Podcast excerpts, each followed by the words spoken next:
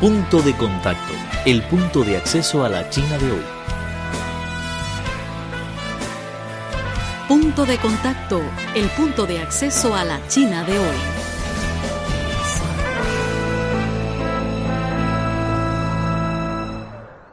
El 19º Congreso Nacional del Partido Comunista de China se realizó durante los días 18 y 24 de octubre de este año en la capital Beijing.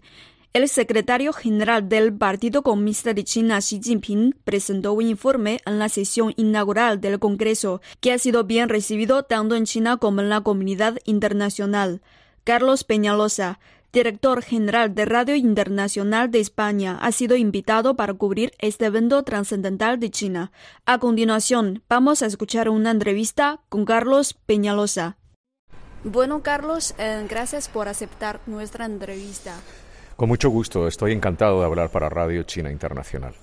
Primero, durante la celebración de este congreso, ¿cuáles son las actividades en las que ha participado? Bueno, he participado fundamentalmente en la inauguración del congreso, que fue una inauguración muy concurrida, escuchando con mucha atención el discurso del presidente, marcando las nuevas líneas de lo que será su próxima acción política, económica, cultural, social y de innovación tecnológica de este país para los próximos 5 años. Luego hemos visitado el corredor de Pekín, Tianjin y Hebei, para mostrar por parte de ustedes lo que significa el desarrollo industrial, tecnológico y científico de esta zona, que en un futuro será una megaciudad muy cercana a Pekín. Bueno, como un periodista extranjero, ¿qué sentimiento especial tiene al participar en la cobertura de este congreso? Bueno, participar en este congreso ha sido muy interesante porque como periodista extranjero, estar presente en el histórico acto en el que el presidente Xi Jinping ha expresado lo que serán las líneas del nuevo socialismo chino, marcando una etapa absolutamente diferente, innovadora y sobre todo de reconciliación entre las clases más acomodadas y las menos acomodadas, para mí ha sido muy interesante. Luego ver el fervor, el sentimiento de nación que tenían todos los representantes, los compromisarios en este congreso, aunado al periodismo sin límite que había, con 2000 y pico de periodistas de todo el mundo, ha sido muy emocionante. ¿Te parece que eso ha mostrado como la apertura del Partido Comunista de China? Sí, claro, por supuesto, y sobre todo me ha gustado muchísimo que los congresistas, las personas que vinieron de distintos lugares de China, incluso hubo algunos que hablaron con la prensa sin ningún... Esa es la apertura, sin ningún requerimiento previo de preguntas, es decir, con absoluta libertad pudimos preguntar y ellos nos contestaron también con absoluta franqueza, diciéndonos la verdad de lo que piensan de la China de los próximos años. ¿Qué te parece la organización del Congreso? Bueno, la organización tenía algo fundamental y era la seguridad. En cualquier evento del mundo, hoy en día, y sobre todo ante un acontecimiento tan trascendente, la seguridad es un hecho a ver con lupa. Y en esta ocasión hemos podido comprobar que las medidas de seguridad eran extraordinarias. Luego me encantó pues los tiempos del protocolo, que es un protocolo muy especial también, muy digno de una gran diplomacia. Bueno, ¿cómo evalúa el informe del presidente Xi en la sesión inaugural? Bueno, el presidente Xi marcó varias líneas. La primera, expresarle al mundo lo que es el socialismo en la nueva era bajo la égida o bajo la guía de China en el mundo. Y dentro de ese socialismo él expresó fundamentalmente la honradez. Hay que ser honrados consigo mismos y querer mucho a su nación, a su patria, en este caso a China. Y para ello habló de los puntos a seguir para seguir luchando con la corrupción, una lucha que él inició hace 5 años. Y eso me parece muy importante, porque si los seres humanos no somos honestos, no somos capaces de mirar por los demás, no robando el dinero de las administraciones, pues eso es fundamental para que con esos presupuestos planificados perfectamente se pueda sacar adelante toda la política de infraestructuras, de pequeña, mediana empresa, de industrialización del país, de innovación. Y el presidente en eso ha marcado, yo creo que una línea muy interesante, ha hecho un llamamiento o ha despertado las conciencias no solamente de los ciudadanos chinos, sino también de otros ciudadanos del mundo y de dirigentes internacionales que estaban muy pendientes de sus palabras. Y luego marcó los caminos para los próximos años para colocar a China en el sitio que le corresponde como una nación verdaderamente desarrollada en el mundo. Bueno, tengo entendido que usted se interesa mucho en la economía de China. En el informe de Xi ha mencionado el nuevo concepto de desarrollo para construir el sistema económico moderno. ¿Qué opiniones tienes sobre este nuevo concepto de desarrollo de China? Bueno, el desarrollo económico moderno se basa fundamentalmente en la equidad, en la igualdad. Es decir, que todos tengan capacidad para llegar a la escuela, para buscar los valores, la inteligencia de los seres humanos que componen una nación y para ubicar esa inteligencia en áreas diferentes, en el mundo de la ciencia, en el mundo de la industria, en el mundo de la economía, de las finanzas, en el mundo de las artes y la cultura, porque el presidente habló también de la cultura china en el mundo. Esto es fundamental para poder determinar el desarrollo de un país. Luego, ¿cómo se desarrolla este país? Basado en las tecnologías nuevas, en las nuevas tecnologías. Anoche decía un directivo de China Radio Internacional que el fundador de Alibaba había dicho en un discurso que Internet era un descubrimiento mucho más importante que la gasolina.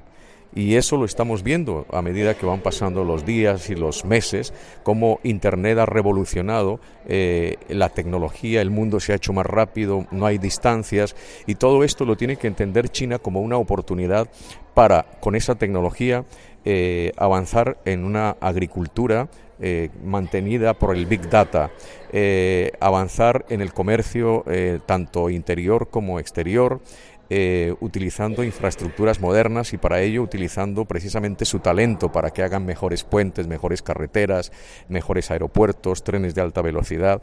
En definitiva, esto es lo que coloca a China en el contexto mundial, porque van a venir otras naciones en desarrollo a pedir precisamente que los talentos chinos puedan construir puentes, carreteras en África, en América Latina, que ayuden en las infraestructuras y en la mejora, por ejemplo, de la producción en el campo.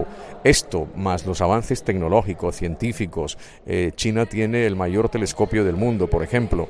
Todo esto contribuye a que el desarrollo sea integral y sostenido, que yo creo que es lo más importante para que la gente tenga confianza y pueda sentir que China es un país que da oportunidades, que China es un país donde la creación de empresas mixtas parece ser que va a ser una realidad en los próximos meses y años, y en definitiva para colocarlo al estilo del presidente Xi Jinping en el sitio que le corresponde al comercio, a la economía, a las finanzas. De hecho, Pekín se va a convertir en una capital, como dijo el presidente Xi también en su discurso, en una ciudad dedicada casi en exclusiva al mundo de las finanzas. Sería la capital financiera de China, a la capital de servicios por el turismo, porque Pekín no deja de ser una de las ciudades más visitadas del mundo.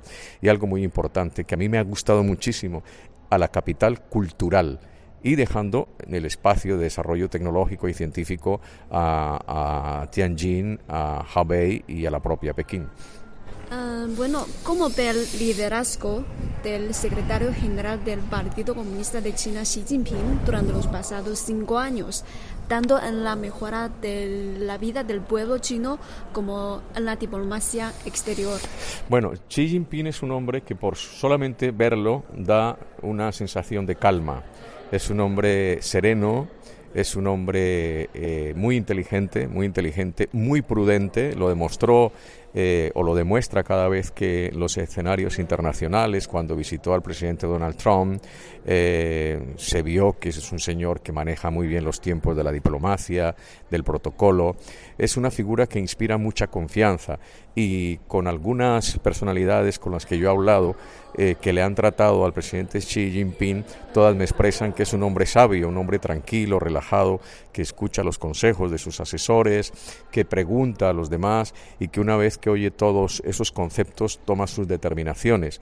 Es un hombre que está enterado de lo que pasa en la política mundial de una manera muy clara, con muy buenas relaciones además, porque es una persona muy cordial, muy amable, y yo creo que esto es muy importante, es decir, como ser humano es un hombre íntegro, y esto redunda en que sus acciones sean creíbles, y esto es lo que ha hecho en los últimos 5 años, generar confianza en el pueblo. La gente le quiere, le respeta, y a partir de ese cariño y de ese respeto es cuando él logra guiar a la gente, es un guía de su pueblo, y su pueblo, como ve que hace las cosas, como realiza infraestructuras, busca mejorar su calidad de vida, su bienestar social, pues al final le premia y dice: este es el hombre que queremos. Esto yo creo que es muy importante resaltarlo, y se notó en el Congreso el respeto que se le tiene a esta persona, que yo creo que después de Deng Xiaoping, Mao Zedong, Deng Xiaoping y el presidente Xi Jinping, hoy lo decíamos algunos periodistas, son, digamos, 3 figuras muy importantes de los últimos 70 años. ¿Cuáles son los cambios de la imagen de China en la comunidad internacional durante estos años? Bueno, China se ha convertido en un país... Bueno, siempre tenía una imagen a través del deporte, por ejemplo, a través de sus expresiones culturales. China siempre fue una potencia deportiva. De hecho, no hay más que mirar los medalleros olímpicos para darse cuenta de cómo se comportaban precisamente sus deportistas. Luego, en el ámbito cultural, con unos artistas maravillosos, con unas orquestas dignas de tener en cuenta. Pero el presidente Xi Jinping le dio confianza al mundo. Supo ser muy equilibrado en el manejo de la geopolítica y de la seguridad del mundo, porque el mundo se ha visto, después del derribo de las Torres Gemelas en el año 2001 en Nueva York y en Washington, de los atentados de Al-Qaeda, después de todo esto, el mundo atravesó o sigue atravesando una etapa de inestabilidad con la formación de grupos terroristas que quieren desestabilizar el planeta. ¿Qué ha hecho Xi Jinping en los últimos 5 años? Tener mucha prudencia, precisamente, porque sabe que hay muchos focos, hay muchos incendios pequeñitos que, si se les pone gasolina, pueden generar una tercera guerra mundial. Y una tercera guerra mundial sería desastrosa no solamente para el país que la origine, sino para el mundo en general, porque manejamos armamento incontrolable. Una vez que se inicien acciones nucleares, es muy difícil que el mundo pueda seguir como hasta ahora. Por eso es importantísimo el papel que juega China por geoestratégicamente y políticamente en las acciones de seguridad. No olvidemos que es una nación que tiene pues la 5ª parte de la población mundial, es una nación inmensa, es una nación que hace parte del Consejo de Seguridad de las Naciones Unidas y por lo tanto es fundamental para el momento trascendente que está viviendo la humanidad. Bueno, usted también visitó la provincia de Hebei, vecina de Beijing, para conocer su papel en cuanto al desarrollo sinérgico de Beijing, Tianjin, Hebei. Entonces, ¿cómo entiendes esta estrategia propuesta por el gobierno chino? Bueno, el gobierno chino se ha dado cuenta, y sobre todo sus planificadores, porque tiene unos excelentes planificadores, debido a la población tan grande. La población, el ser humano, para alimentarse necesita 2 cosas: alimentar el cuerpo, alimentar la mente, alimentar el espíritu. Entonces, para alimentar el cuerpo se necesita abastecerle con una tecnología que produzca los alimentos de una manera más dinámica, de una manera mucho más sencilla, más fácil. Luego el presidente se ha dado cuenta que vivimos los seres humanos de otros productos que genera la industria, y en medio de todo esto se cruzan las tecnologías, la ciencia. ¿Y qué han hecho sus asesores? Decir: mira, Pekín es muy grande, vamos a situar, a empezar a crear pensando en el futuro, que eso es lo bueno que tiene China, que planifica muy bien.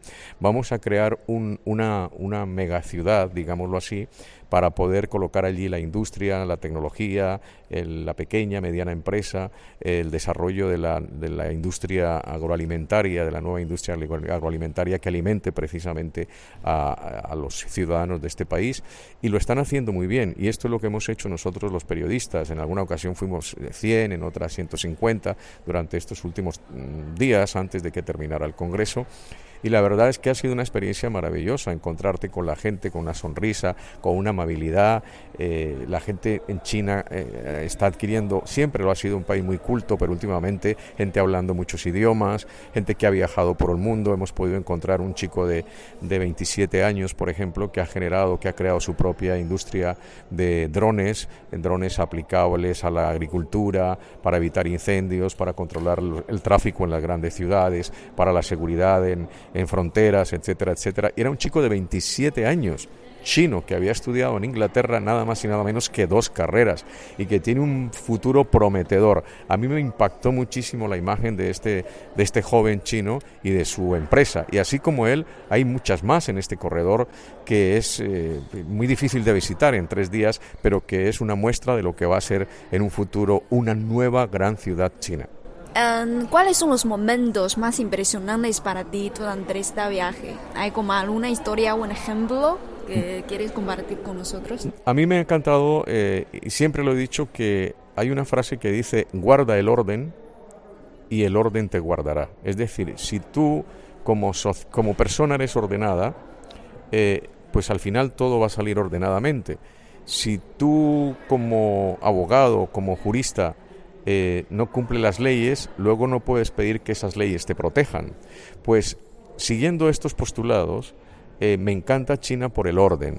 La gente es muy ordenada en las calles, eso me ha impactado mucho. Hay un respeto a los mayores, algo que se ha perdido en Occidente. Hay unos valores intrínsecos, unos valores que todavía aquí se ven claramente. En otras naciones tal vez vivamos un poco más de libertinaje y entendemos mal el concepto ese de poder hacer lo que se quiera. No, tú puedes hacer lo que quieras, pero dentro de un orden. Y me encantó ese sentimiento que tiene el pueblo chino, el orden. Luego de Pekín me encantó la ciudad, muy ordenada, muy bonita. Luego sus carreteras, sus infraestructuras están muy, muy bien desarrolladas. En fin, veo que China ha dado un salto brutal en los últimos, desde Deng Xiaoping ha comenzado una reforma tremenda que hace que los ciudadanos se sientan mejor. Y luego algo trascendente es que la gente joven, como tú que eres una periodista joven pero con mucha experiencia a pesar de ser joven, pues son personas que tienen una cultura muy importante, que están muy enterados de lo que pasa en el mundo, y a mí eso me encanta porque un pueblo culto, un pueblo con ilusión, un pueblo en paz, es un pueblo feliz, que es lo que en definitiva cualquier dirigente o ciudadano del mundo pretende en cualquier época de su vida. Muchas gracias. A ti muchísimas gracias.